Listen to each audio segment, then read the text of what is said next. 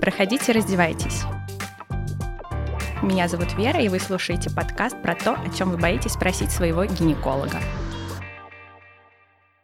Сразу хочется извиниться за свой голос. Дело в том, что я все никак не могу выздороветь, но, тем не менее, откладывать запись подкаста уже тоже нет возможности. Сегодня буду рассказывать вам о бартолиновых железах, точнее о таких заболеваниях, как кисты и абсцессы бартолиновой железы. Начнем с терминологии. Наверняка вы часто слышали фразу «киста бартолиновой железы». На самом деле это неверно с точки зрения анатомии. Правильно говорить киста протока бартолиновой железы. Сама бартолиновая железа имеет размер где-то полсантиметра, то есть с горошинку такая небольшая, и залегает в нижней трети большой половой губы. А ее проток достаточно длинный, порядка двух с половиной сантиметров. Так вот, когда образуется киста, собственно, этот проток расширяется как шарик, в котором скапливается слизь, которая выделяется бартолиновой железой. То есть в норме мы знаем, да, что функция бартолиновой железы – это увлажнение. Она обеспечивает увлажнение вульвы. Но почему же возникают такие заболевания, как киста и абсцесс бартолиновой железы? Какие существуют факторы риска? Дело в том, что каких-то установленных факторов риска бартолиновых кист и абсцессов на сегодняшний день мы не знаем. Чаще всего абсцессы появляются у женщин, которые подвержены риску инфекции, передающимся половым путем. Также одно из исследований показало, что частота кист и абсцессов увеличивается с возрастом до наступления менопаузы, а затем снижается. Один из четких таких критериев, который можно считать фактором риска, это предшествующая киста протока бартолиновой железы или абсцесс бартолиновой железы. Итак, почему образуется киста протока бартолиновой железы? Как я уже сказала, сама железа, да, выделяет слизь, которая идет по протоку для увлажнения. И вот если отверстие этого протока закупоривается, то железа же продолжает работать дальше, и таким образом слизь скапливается в протоке, что приводит к его такой кистозной трансформации. Чаще всего киста протока бартолиновой железы стерильна и не воспаляется. Но если случается так, что она инфицируется, то есть присоединяются какие-либо микробы, образуется абсцесс в этом месте. Сама по себе киста протока бартолиновой железы обычно безболезненна. То есть женщина просто у себя нащупывает какой-то шарик. Да, обычно говорят, вот у меня там что-то появилось. Оно сильно не болит, но вот что-то есть. Либо даже у меня были такие случаи, когда ко мне девушка приходит на прием в плановом порядке, да, ее вообще ничего не беспокоит, она ничего не знает. Я смотрю на кресле, я понимаю, что половые губы асимметричны. Начинаю щупать, и там вот пальпируется такой как раз-таки небольшой шарик. Да, и мы понимаем, что это киста протока бартолиновой железы. Большие кисты могут вызывать дискомфорт вот именно за счет своего размера. Как правило, такой дискомфорт появляется во время полового акта, да, за счет вот трения и давления на эту область. область, либо когда женщина сидит, ходит, да, то есть когда усиливается воздействие на эту область. Абсцесс бартолиновой железы, напротив, обычно проявляется сильной болью и отеком, да, за счет воспаления как раз, там может быть и покраснение кожных покровов в этом месте. Таким девушкам очень сложно ходить, сидеть, половые контакты становятся невозможными, потому что очень-очень больно. И вот если вдруг вы столкнулись с такой проблемой, конечно же, вы придете к врачу. Один из самых частых вопросов: доктор, у меня рак. Девушки очень боятся, что это какая-то онкология. На самом деле в бартолиновой железе может встречаться так называемая карцинома, да, это злокачественная опухоль, но она встречается крайне редко. В принципе, от всех злокачественных наобразований вульвы это где-то ноль целых одна десятая - пять процентов. Это очень мало, чтобы вот вы понимали, это крайне-крайне редко. Но об этом подробнее чуть дальше скажу. Итак, вы пришли к врачу. Чем может вам врач помочь? Все будет зависеть, первое, от ваших жалоб. Вас беспокоит только эстетически или вы действительно чувствуете это образование? И, собственно, от самого диагноза – киста или абсцесс. Если у вас бессимптомная киста протока бартолиновой железы, то вмешательство, в принципе, может не требоваться. Если она небольших размеров, которую вот чисто случайно нашли, за таким образованием вообще можно наблюдать. Единственное «но» – по некоторым рекомендациям, если такую кисту нашли у женщин старше сорока лет, может быть предложена биопсия для исключения как раз-таки карциномы. Да, но вот некоторые сообщества рекомендуют э, такую манипуляцию у женщин старше сорока лет. Если же это большая киста, которая мешает вашей жизни, либо это абсцедирование, тогда уже могут быть хирургические манипуляции. Что есть в нашем арсенале? Собственно, это вскрытие и дренирование, либо это вскрытие и дренирование с установкой катетера Ворда. Передовым методом, собственно, на данный момент считается вскрытие, дренирование абсцесса или кисты и установка катетера. А как происходит данная манипуляция? Как правило, она происходит в гинекологическом кабинете под местной анестезией. Делается небольшой разрез, буквально там пять миллиметров. Опорожняется содержимое, и вот в ранку, которая там, да, полость образуется, туда вводится баллон, раздувается шарик и оставляется трубочка. То есть как бы формируется заново вот это отверстие, проток бартолиновой железы. Таким приспособлением вы ходите около месяца. Далее его удаляют, и, собственно, вы живете спокойно. Какие могут быть даны рекомендации женщине после такой манипуляции? Как правило, нужно носить какую-то впитывающую материю, там прокладку, например, для поглощения выделений. Также необходим половой покой, в том числе, никаких травматизаций этой области быть не должно.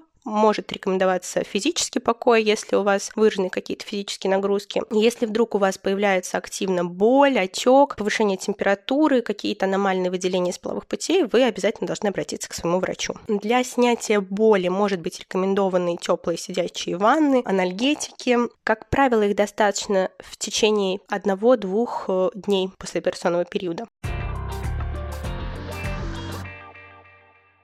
Далее всех волнует вопрос, какова вероятность того, что все-таки эта история повторится, что возникнет рецидив. И вот при установке катетера Ворда рецидив достаточно низкий, это менее десять-двадцать процентов.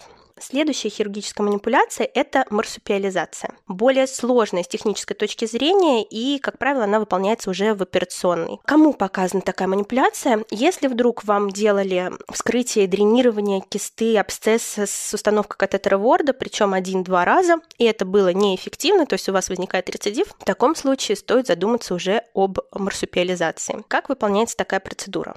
Делается разрез, опять же, опорожняется полость, а затем, вот если Если вы возьмете носок, да, представите, как его вывернуть. Вот то же самое. Вот так немножко выворачивается киста, пришивается ее краешек, чтобы она не вернулась обратно и не спалась. То есть как бы опять же формируется новый проток. Разрез, как правило, там от полутора до двух сантиметров, да, то есть уже он гораздо больше относительно при вскрытии и дренировании для установки катетера Ворда. И здесь уже, конечно же, риск рецидива еще ниже, менее десять процентов, но могут быть некоторые осложнения в виде гематом, боль, инфекционных осложнений, может образовываться рубец в месте разреза, который будет приводить к болезненным половым контактам. Следующая манипуляция также хирургическая, но я ни разу не встречала в своей практике с женщинами, которым выполнялась бы такая манипуляция, и как-то мне не попадались места, где бы такую манипуляцию делали. Значит, проводится вскрытие, дренирование, а затем вот в эту полость вводится палочка с нитратом серебра, длиной где-то полсантиметра, то есть совершенно небольшая палочка помещается в полость, и рана закрывается марлевой повязкой. Нитрат серебра обладает токсическим эффектом, если так можно сказать, на ткани, и он вызывает омертвение патологических клеток. Поэтому женщина возвращается в кабинет где-то через сорок восемь часов. За это время патологическая ткань вся уходит, и ее отпускают с миром. Какие побочные эффекты этой процедуры могут быть? Это боль, химические ожоги близлежащих тканей, отеки и рубцевание, конечно же. По данным эффективности этой процедуры, она также эффективна, как марсупиализация. То есть, в принципе, очень эффективна. Но, по-видимому, даже вызывает меньше рубцов, нежели марсупиализация. Если же вам хочется сравнить с катетером Ворда, к сожалению, не могу привести таких данных, потому что сравнение напрямую нитрата серебра и установка катетера Ворда нет каких-то больших исследований. Следующая методика – это лазерная вапоризация углекислым газом. Методика очень эффективная, относительно новая и требующая дорогостоящей аппаратуры, что само по себе, да, удорожает стоимость этой процедуры в том числе. Как проводится?